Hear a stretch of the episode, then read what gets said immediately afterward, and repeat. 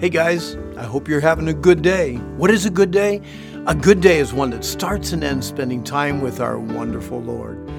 Hey, we're finishing up our study in 2 Peter, exposing counterfeit Christianity.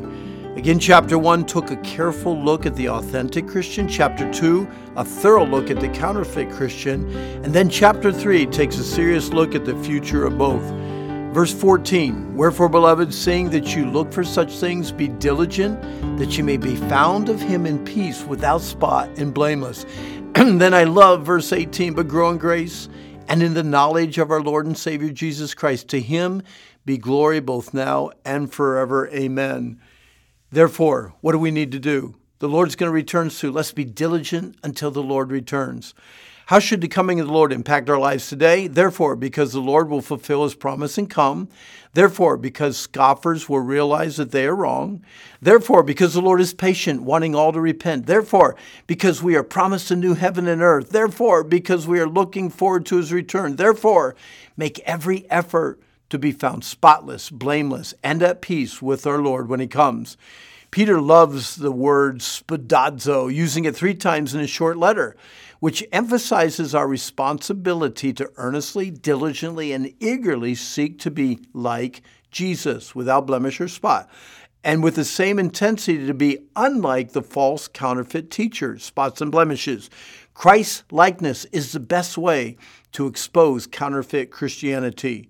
And by the way, don't get distracted or off balance along the way by accepting extreme or self exalting positions of Scripture like those who twist God's grace and mercy to enable them to live in their sin, or those who twist God's sovereignty to exclude them from sharing the gospel, or even those who believe that man can earn God's favor and work his own way into heaven, don't fall from your steadfast and secure position on God's word, but grow in grace and in the knowledge of our wonderful Lord and Savior Jesus Christ. Remember, we can only be at peace with God as we trust in Christ and Christ alone.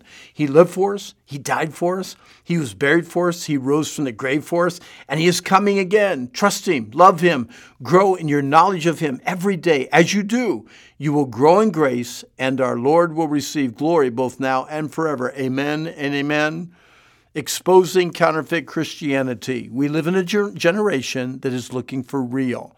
Real, not phony. Real, not pretend. Real, not hypocritical. Real, not counterfeit. Peter desired to encourage the scattered first century believers to live authentic Christian lives to counteract the counterfeits and phonies who were creeping into the church. Authentic Christians eagerly anticipate the Lord's soon return by growing in grace, increasing in the knowledge of Jesus Christ, and adding Christ like characteristics to their lives. Counterfeits can fool most people and even themselves, but they can never fool God.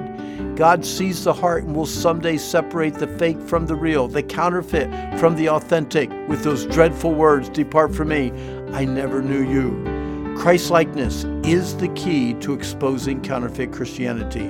I trust you enjoyed our study of 2 Peter, exposing counterfeit Christianity, and enjoy the freedom of living with a real, joyful, and genuine relationship with Jesus Christ.